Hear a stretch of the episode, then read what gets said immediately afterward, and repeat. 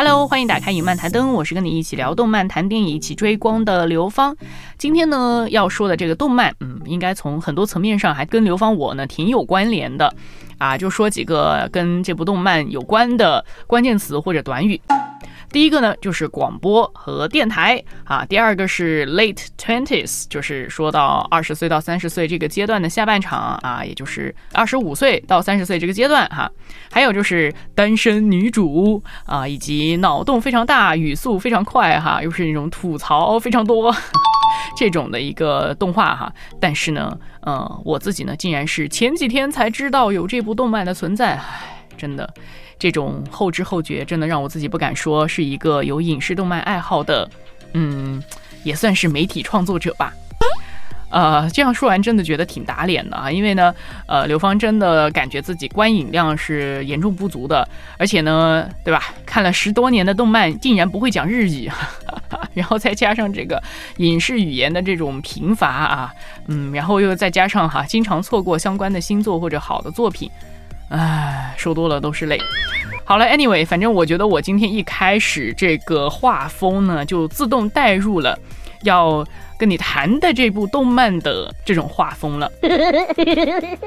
那要介绍的动漫呢，就是叫做《听我的电波》吧。那这是二零二零年的一部四月新番，然后呢，呃，目前还在连载当中。那其实它之前呢，已经是漫画作品呢，获得了比较大的成功了。那下面呢，就先来说一下这个大概的故事和人物。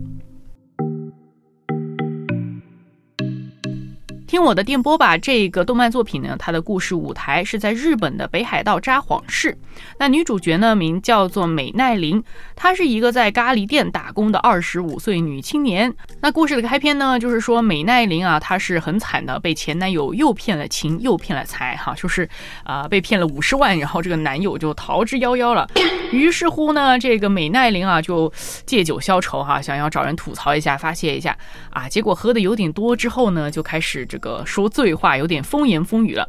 然后呢，他说话呢，好像还让人听得还挺有意思的哈，因为他可能就是一个吐槽达人吧。然后坐在旁边的这个大叔呢，就是颇玩味的看着美奈玲哈，听着他讲他的这个故事。然后呢，这个下一幕呢，镜头就切换到了美奈玲突然在自己的家里面醒过来，就发现自己的大拇指呢是有没擦掉的口红啊，他自己也不知道发生什么事儿，就不太记得了哈。啊，接下来呢，他就去咖喱店去上班了。啊，这个咖喱店也蛮神奇的，那这个老板呢也蛮搞笑的。呃，虽然说他是想打造一个什么梦幻咖喱店这样的一个呃人设哈，但是呢，他却不是放那种轻音乐啊，或者说是什么爵士音乐啊，反而是喜欢放着那个当地的广播的节目哈，在这个店铺里边。然后呢，就在美奈玲在咖喱店上班的时候，哎，怎么就听见这个广播呢？传出了一段就是吐槽自己的很无奈的情感经历的这样的一段话。于是乎呢，听着听着，他旁边的人就说：“哎，米奈玲啊，这个声音很像你的声音啊！”甚至连那个店里面的顾客都说：“嗯，这个声音好像是这个服务员吧？”然后米奈玲呢也发现事情不对哈，这个广播里面正在播送的竟然就是他昨天晚上所说的一堆话。然后呢，他就急匆匆着大步流星的冲出去，然后开这个车漂移几下，是吧？这个画面非常的节奏很快哈。美奈玲就来到了这个呃广播电台哈，呃。然后冲到了人家的直播间里边，原来啊，这个事情呢是怎么样的呢？就是昨天晚上的那个大叔，就坐在他旁边的那个大叔呢，竟然就是这个早岩山广播电台的制作人啊。这个早岩山广播电台呢就被简称为 MRS。啊，这个制作人呢，就是听到这个美奈林她的吐槽，觉得好像很有意思，然后呢，就在呃忽悠了几下呢，就还意思意思签了一个所谓的授权同意书。于是乎呢，就让美奈林呢还按了个手印啊，所以美奈林早上醒过来看到自己的手指是红的，也就是这样的一个原因了。那于是乎呢，这个大叔呢就悄悄的把这个美奈林的声音就录下来，就放在了第二天的广播节目里面播了出来。当然呢，这件事情呢，其实确实也成为了美奈林啊，就是转型踏入广播业的一个契机。那后来呢，哈，美奈林呢，就是真的在这个 MRS 就是电台里面获得了一个在半夜三点钟播出的节目，它就叫做《听我的电波》吧。那么这个节目的设定呢，是设定成情景剧，然后情节是将素人美奈玲塑造成为一个电台主持人。那因为他这个人呢，脑洞就非常大哈，呃，吐槽的方式也很犀利，再加上就是这个画风很清奇，就是设定成情景剧再来播出。于是乎呢，他这个奔放的风格受到了广大的好评啊。那到后来呢，就是据说它这个剧情呢也越来越神奇了，就是比如说什么迷之戏剧冲突，被邪教团体绑架哈。不过呢，我也是刚刚开始看嘛，然后就看了个三四集左右。那之后如果看的再多，觉得需要重新吐槽的话，那有机会再说。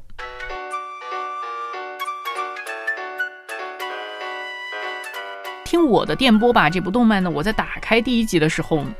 简单来说就是令人迷惑，但是又好奇啊。那其实它这个真的是特别的神奇的一个开场，就是一个。女主播啊，拿着一堆所谓的稿件和来信啊，就站在一个森林里边，然后呢，就好像是要跟这个熊来搏斗哈。你也不知道为什么会有这样的一个场景，就觉得莫名其妙。然后反正就是奇葩的场景加奇葩的主播以及奇葩的来信，就是语速超快的这个话痨女主，节奏快且迷。都有点跟不上他在说什么，就我在看的时候，好几次都要暂停去看台词，当然还有看弹幕哈。而且呢，还有一些的梗啊，他在说的时候要额外去搜索，那就是比较跟这个呃日本的社会文化啊等等的这些有关系。比如说呢，当收到一些来信，就是向这个美奈林咨询这个感情问题的时候呢，然后他都会说，哎，你们去看一下某一个是吧，感情大 V 啊，看一下这个人的推特，也就是微博了，那都是每一封都是说，啊，都叫你们去看他的微博了，这样，然后就觉得美奈林真的是为吐槽而存在的。好，再加上这个直播的场景呢，又被具象化为什么与熊战斗哈，呃，脑洞真的是很大，我只能说是大型人间迷惑现场。啊，但后来呢，随后就切换到了一个比较现实一点的场景哈，就知道大概美奈玲啊，她是身心受到了重创啊，被男朋友抛弃了，又骗了钱等等。所以呢，第一集啊，就是真的是挺忙的哈，节奏又很快，就让我感觉到就是有一种东倒西歪的忙碌感。就如刚才所介绍的这一系列这个故事情节也好，还有这个乱七八糟的叙事画面也好，再加上它这个语速巨快，然后台词量超级大，然后很神奇的就是它那种奇异的脑洞呢，又跟现实有某种迷之契合哈。啊，那当然这个呃动画就是听我的电波吧。它的评分好像也真的是不错的，在 B 站是九点七，呃，在豆瓣好像也是八点几吧，八点三的样子，就已经算是比较高的分数了。那后来呢，我去搜索了一下，发现哦，原来听我的电波吧，它的漫画才是比较多人公认的一流作品哈。比较了解的人就说，其实动画目前只表现出了六到七成的漫画的精彩度和所要传达的信息。所以讲到这个，哎，我就觉得很好奇啊，就是说，你看动漫的形式，动画的话，你还有声音，对吧？你还有对白。那么漫画它应该如何来呈现？就是电波或者声音媒体呢？就觉得完全是两种媒介哈。所以呢，想到这个话题呢，就让我觉得，嗯，有点好奇，想要继续看下去。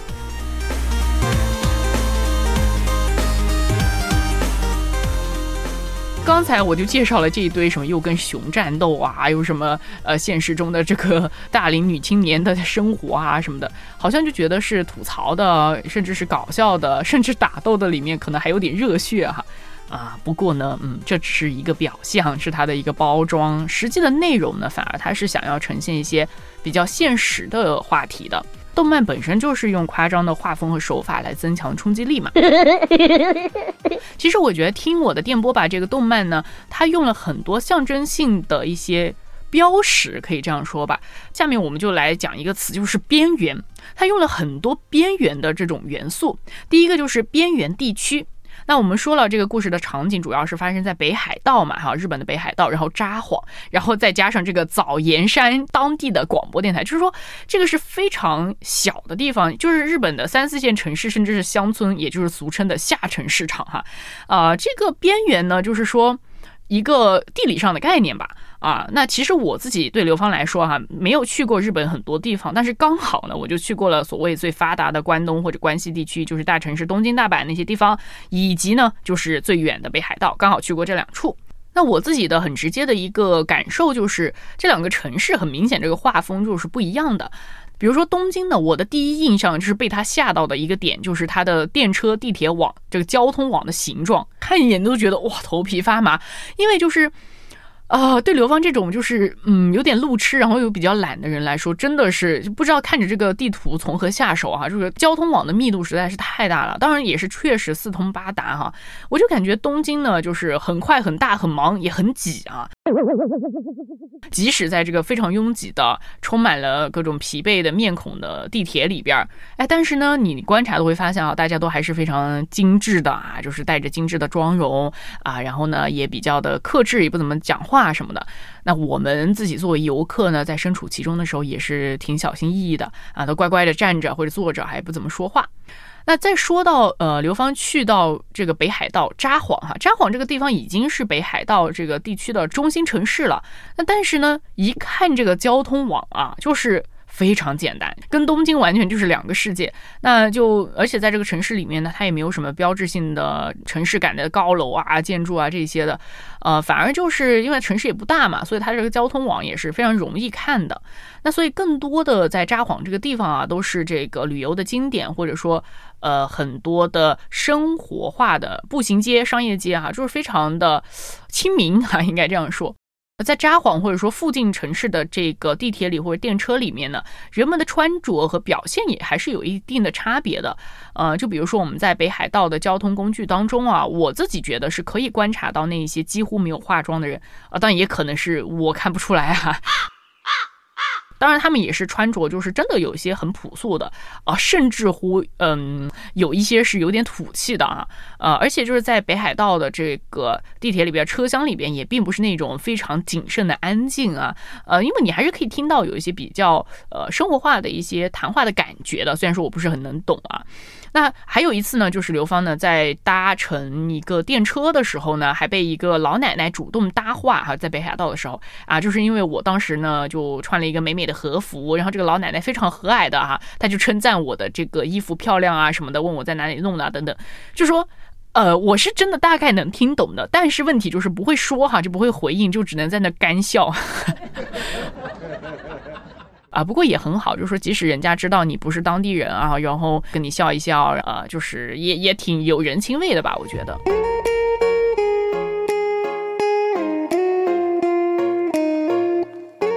所以呢，在听我的电波把这个动漫里面选择北海道，然后札幌这个地方作为它的城市舞台，就很明显，他就选了一个在日本的一个边缘城市的感觉。那说完这个地点的问题哈，那再来说一下人物啊，这个女主角，女主角美奈玲二十五岁，然后被这个男人骗了情又骗了财。在步入 late twenties 这个阶段，然后呢，整个人的形态就是社会我大姐哈，还真的是在这个动画里面呢，都被那个制作人大叔叫大姐。那看到这里的时候，刘芳特别怕自己有一天就被人叫大姐呃，想想觉得好 好无奈啊这件事情。所以呢，我们就来看一看这个所谓的 late twenties 这个标签吧，就算是啊。然后呢，我就很好笑的哈，我就把这个 late twenties 就是这个所谓的二十五岁。后半截就是二十五到三十岁这个年龄段啊，这个词条呢打到了搜索引擎里面，弹出来的第一条结果是什么？就是 Why your late twenties is the worst time of your life。也就是说，为什么你的这个二十到三十岁这个人生阶段呢，是你人生中最糟糕的时期？你看是吧？这个第一条哎，第一条搜索结果有没有太丧了一点？于是呢，我就点进了这个链接啊，映入眼帘的。第一幅画就是一个无脸表情包，然后你再稍微翻一下下面，就看到就是一些关键词哈，就比如说什么 confuse 啊，然后 lonely 就是迷茫且孤独哈这样的关键词啊，然后还有一个特别神奇的词就是 quarter life crisis，也就是四分之一人生危机。这个就很有意思了，对吧？你听过中年危机，或者甚至乎是什么学龄前危机哈等等这些危机，还没听过四分之一人生危机吧？啊，这个想法就是觉得挺有意思的。那我觉得也是，呃，挺 make sense 的，挺有道理的。就是说，呃，我再看了一下他那篇文章呢，他就是说，在这个年龄段呢，你好像总是想要去做点什么，总是想突破呃一下现有的框架，或者说是寻找一些新的方向啊等等的。啊，想实现更多的人生目标啊，等等这些，但是呢，呃，在这个年龄呢，好像我们又嗯难以去脱离，就是有一些孩子气啊，甚至说是我们也不想就是完全的让自己没有孩子气的那一面，中间是有很多的矛盾和张力的。所以说这个 late twenties 对吧，就挺边缘的，这个所谓的你人生最糟糕的人生阶段。然后呢，就是你看，在这个美奈林啊，就真的在这个最糟糕的人生阶段，又被人骗了钱，又没有了感情，然后重新成为了大龄单身女青年。啊，在职场呢也面临艰辛和狼狈哈，就是因为她不是呃，在刚才的剧情介绍就说嘛，她听到这个广播里面放出她的声音，就是完全的没有跟老板打任何招呼就冲了出去，结果呢，在她回到咖喱店的时候呢，老板就说啊，再过不久就要炒了她这样子的。所以美奈艾琳呢，在这样的一个光景下，就是又没有钱付房租，然后自己还有个车，哈，要怎么养这个车呢？后来呢，就是。当美奈林啊，真的是被咖喱店老板炒了之后呢，他只有去投奔这个广播站了哈。因为当时呢，这个电台的制作人大叔呢，确实也向美奈林抛来了橄榄枝，就说啊，不如你来做电台吧。啊，后来他就真的是打了个包裹哈，卷着铺盖就去到了这个枣岩山广播电台。然后呢，当时有一个导播小姐姐很好哈，导播小姐姐说啊，那我收留你吧，你可以暂时跟我住在一个房间里面等等。然后呢，这个美奈林搬进去哈，也就是她失业的。第二天一觉醒来呢，这个小姐姐人家早就去上班了，然后就嘱咐她一句说：“哎呀，美奈玲啊，你记得起来的时候帮我喂一下我的乌龟啊。”然后美奈玲就是哦了一声。那个时候大概八点半，然后下一个镜头就是她睡过去再醒过来的时候，嗯，早上十一点半了。我觉得这个镜头这个场景真的好真实啊。然后呢，呃，于是乎她就东倒西歪的站起来说：“哎，感觉自己是一个行尸走肉。”然后只能对着家养乌龟吐槽啊，呃，真的是挺够边缘的。但是这种边缘呢，又让你觉得好像跟自己很像哈，特别真实。也说实话哈，刘芳自己呢，也真的在呃某一些情况下，就是没有办法长期过一个绝对规律的生活。有时候也真的会一觉醒来，哎呀，怎么已经快中午了这样的时候啊啊！所以呢，刚才说了这个边缘地方哈，边缘人物啊，还有一个就是他选择了。一个边缘的媒体，这个 symbol 这个象征物，你看他说的这个是传统的地方广播局啊，这个一想就是什么感觉呢？就是呃没落的老旧的哈，还甚至会在他们互相的吐槽里面，你也可以看得出这个媒体甚至是没什么要求的，甚至是很没有紧迫感的。因为中间有个这样的桥段，就是美奈林不是听到自己的声音被播出去之后，气冲冲的冲到了广播直播间里面嘛。然后呢，这个制作人大叔当时就吓唬他，就说呢，嗯，你现在想好了哈，你如果是在这个直播的时候开麦呢，如果有三秒钟的停顿呢，就是一个播出事故；如果有八秒钟的停顿，那么我就要被炒鱿鱼了。这样。然后呢，美奈林呢当时就非常的紧张。结果呢，事后哈跟那个导播小姐姐晚上一起聊天的时候才知道啊，其实这个是吓唬她的。即使是八秒钟的空白呢，它确实是一个问题了，但是肯定不至于炒鱿鱼，顶多就是开一个什么反思检讨会这种的。然后美奈林就吐槽就说啊，这个媒体这么没有紧迫感的吗？然后呢，就是导播小姐姐就告诉他说啊，其实呢，我们的听众也人都非常 nice 的，然后大家也是很包容啊，听到有一些什么问题啊或者错误啊，也不会说是。啊，很怒目相视的来吐槽哈，都是甚至乎会收到那种鼓励的信件，所以就觉得好像某种程度上，嗯，有一种中枪的感觉。呃，就是这个所谓的小地方的传统的地方广播局哈。因为这个媒体啊，其实是跟当下的时代格格不入的。因为很明显嘛，现在即使是声音媒体哈，别说是视频了，都是被网络平台各种抢占嘛。而且即使呢，直播的时候哈，就是你这个地方广播直播的时候，你也很难及时的互动。当然，网上广播的话是没问题，你可以及时的互动。但是如果说是真的是传统那种那种地方电台，基本上都是呃，你要等着电话啊或者短信啊这种，已经算是比较及时了。但是你跟网络留言板或者说网络的即时发言，比如说弹幕这种，完全是两个概念，两个速度。就感觉这个所谓的当地的传统广播呢，跟目前这个时代似乎就是有一种代沟啊。甚至乎到后面，它不是剧情里面还要被邪教利用嘛，是吧？那就感觉更加加剧了它这个。边缘化的设定，再者呢，就是除了这个边缘的媒体性质以外，哈，然后这个美奈林呢，他的节目是在边缘时间凌晨三点钟，而且就是非常穷酸的，没有赞助啊，所以就是说啊，这部动漫的吐槽哈，真的是让人哭笑不得。那刚才我们就说了，它运用的这种所谓边缘化的这些象征物啊。就特别清楚了，他是想用这种比较极端和夸张的手法，是想反映一些可能让我们在生活中都能够会心一笑的一些场景或者说感受。所以呢，听我的电波吧。这部动漫它所要吐槽的也好，表达的也好呢，我觉得它的一个片头曲哈，还把这个感受给说的七七八八了。那我来给你念一下这个它片头曲的里面的一些句子哈。若是活着的话，就会面对人间艰辛，尽管描绘又擦去不断重复的梦的痕迹，变成灰色，仍然残留在我心中。按照计划，按照计算。教得我头昏脑胀，但是外面的世界并不会保护你。说着明天要比今天更加如何的时候，今天已然逝去。面对波澜，不要让每日生活走向非常日，寻找适合这个城市的喜怒哀乐，绽放于眼前的那抹伟大的光芒，也同样还不知晓将来如何。生きていくなら荒波に対峙するんだけど勝ち負けじゃないところで僕たちは出会う。描いては決して繰り返す夢の後は灰色になっ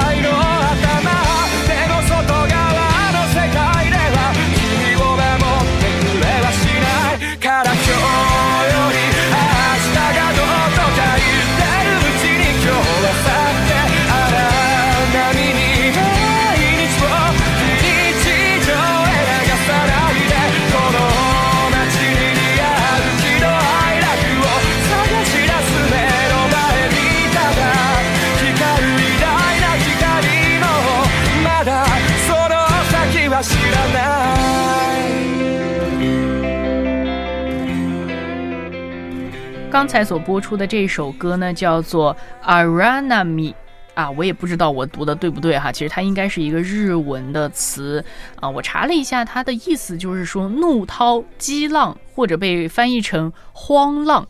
就觉得哇。好有意思呀，这个说法，荒就是荒野的荒，浪就是浪涛的浪。就它这个意象呢，我觉得挺明显的，就是在歌词里面也说了嘛，好像人生有很多的艰辛，尤其是在所谓的 late twenties 这个人生阶段的时候，总是有很多丧和无奈。但他后面几句歌词也说得很好，就是说即使啊现在是有这些的问题啊，生活中好像日常，但好像又有很多无奈的事情，但是呢。或许可以找出适合这个城市的喜怒哀乐，绽放光芒啊！所以其实这一部动画呢，它在这种吐槽，在这种可能搞笑，甚至会有点无厘头的状况下，它其实也展现出的是一种日常的治愈和一种嗯平凡的燃点啊！因为时不时呢，可能还给你一点节奏非常快的战斗场景啊，或者说是啊，体现出一种那就像之前所说的那种东倒西歪的忙碌感。啊，所以其实刘芳现在哈，我也说了没看几集，那么第一集的感觉已经是奠定了一个基础。虽然说被人吐槽啊，就是说那个跟熊战斗的场景其实根本没有必要啊。原来呢那个场景在原作的漫画里面是后面才出现的，呃，所以在第一集可能就是为了抓住人的眼球吧。所以呢，其实第一集啊，它真正想要传达的东西，或者说真正的燃点。或者治愈的地方，反而是在后面的几分钟，啊，这个主要矛盾才出现的，就是当美奈林喝多了以后，她的风言风语被人录下来，还在广播中放出来的时候，啊，然后重点就是我们刚才没有说的，就是为什么他会那么着急的就冲到这个广播局呢？啊，因为哈，他所播出的这一段话里面，其实是带着很明显的那种。地域黑，然后精准的给人贴标签的那种嫌疑哈，呃，不止地域黑，还有什么血型黑啊啊！如果像我们当下的生活，或许还可以带入一点什么星座黑啊，各种类型的啊。所以说呢，主角美奈林呢，她的这个广播一播出去啊，哈，这个很明显人设崩坏大危机嘛，对不对？如果按照现在的来说呢，她这一段话估计就引起网络上的各种讨论，甚至乎拿下个热搜也不是个什么问题了，对吧？所以呢，在这样的一个状况下呢，美奈林就急匆匆的想要去，哎，怎么说洗白一下？那来看一看哈，当时的美奈林，呃，她喝醉以后，她说了些啥？啊，她就说到：说实话，我觉得谈个恋爱还要分地域，真是很麻烦呀。如果这个男的他是九州男孩，又是家里的老大的话，那简直就是噩梦啊！啊，所以说面对你这个福冈出身的人，这么说也不太好。但是我想说，真的是又任性又自私，就是被骄纵过头的典型啊。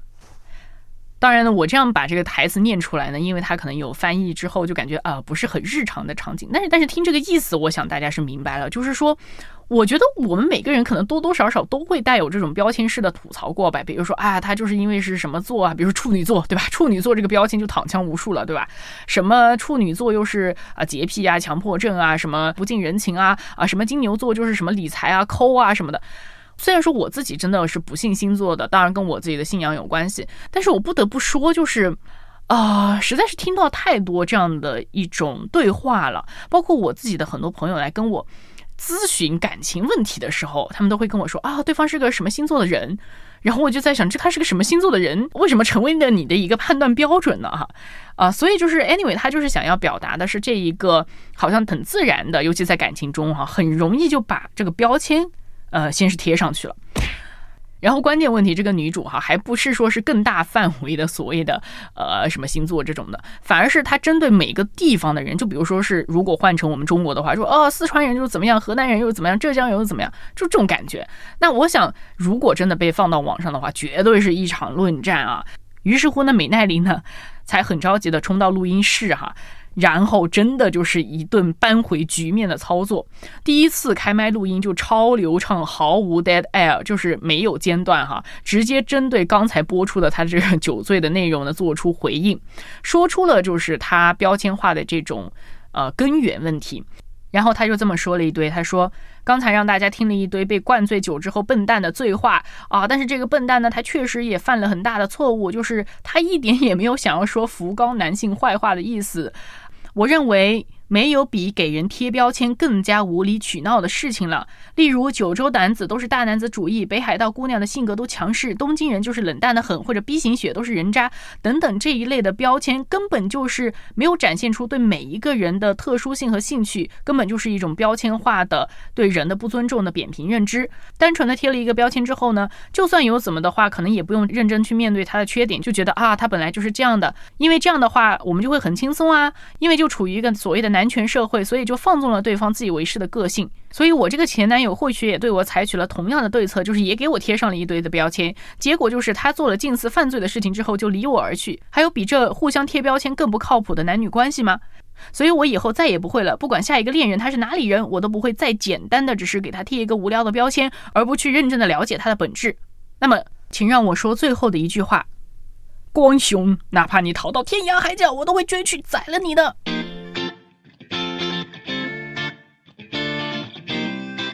那么刚才这段话呢，就是女主角美奈玲呢，她在冲到了直播间里面第一次开麦直播的一段台词哈。那不知道我刚刚就是以那种方式念出来，你听懂了多少？呃，毕竟我觉得是翻译的问题，可能有一些语句不是特别的通顺，而且呢，再之就是说它语速真的是非常的快。那当你们听到的版本，应该都是我剪辑之后，因为我当时在念的时候真的是 NG 了超多遍的啊，所以也就是突出了这个女主角她不仅是口齿伶俐、思维敏捷，而且是不打结的哈，这个真的是非常神奇的一个技能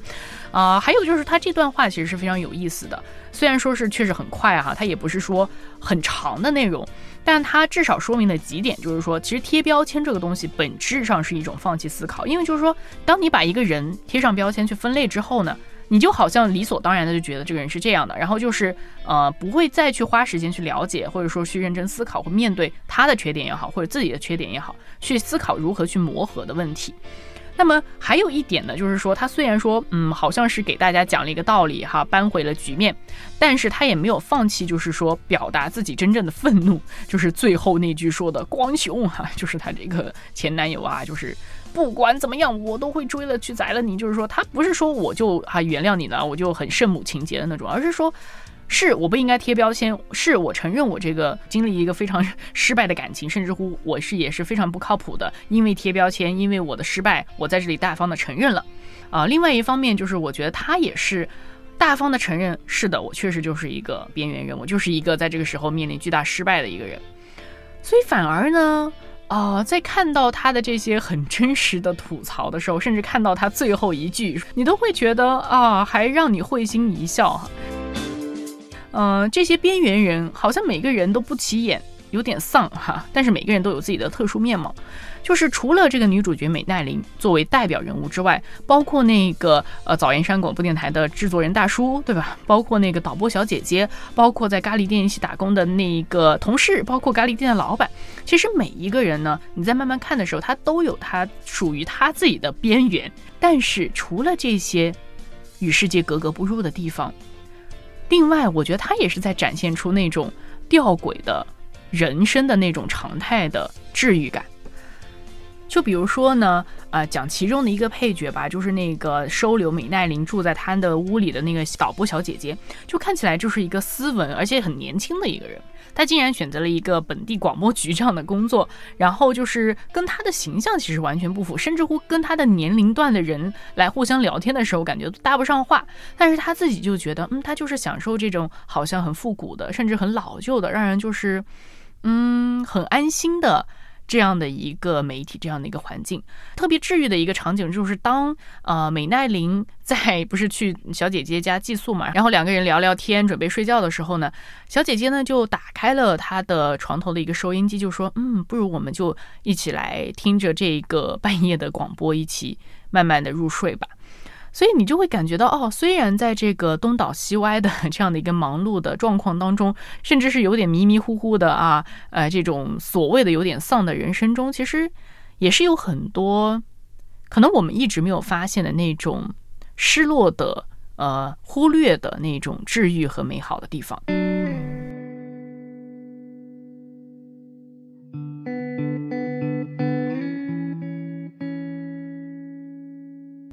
所以在看这部动画的时候啊，我们不是说到几个词嘛，就是说边缘化的，对吧？边缘人、边缘地方、边缘媒体，还有这个东倒西歪的忙碌感，那整合起来就是被世界抛弃的东倒西歪的忙碌感。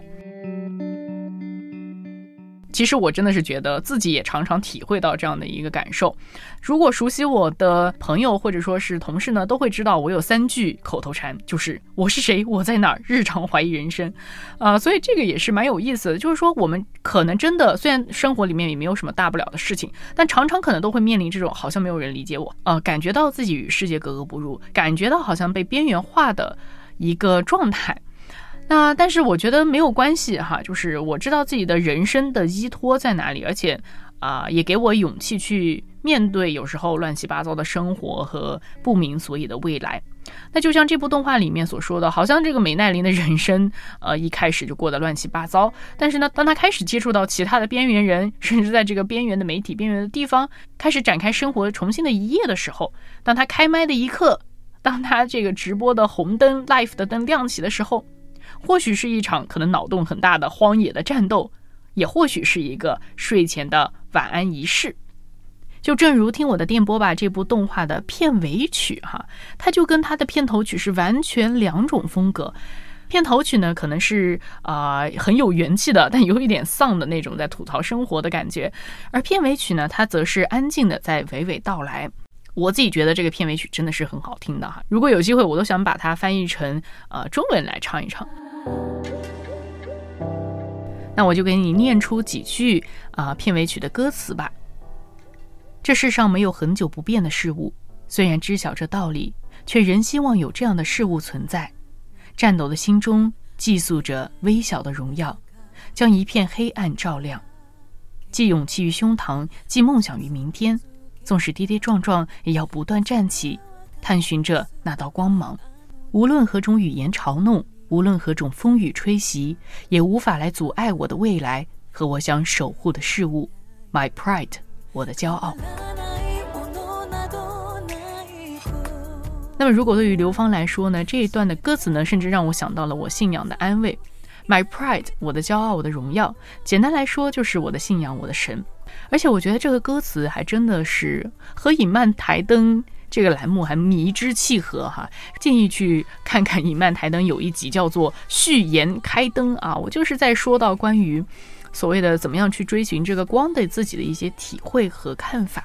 就像他的歌词所唱的，即使跌跌撞撞，也要不断站起，探寻那道光芒。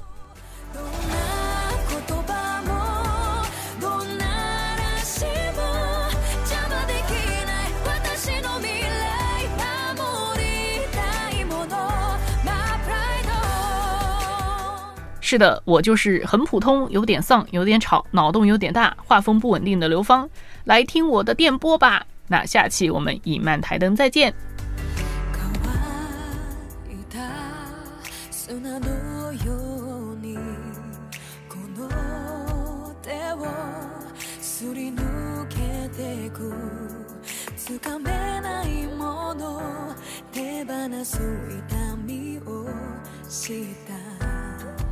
ら強くなれるためらいも後悔もない日々を求めては誰もが涙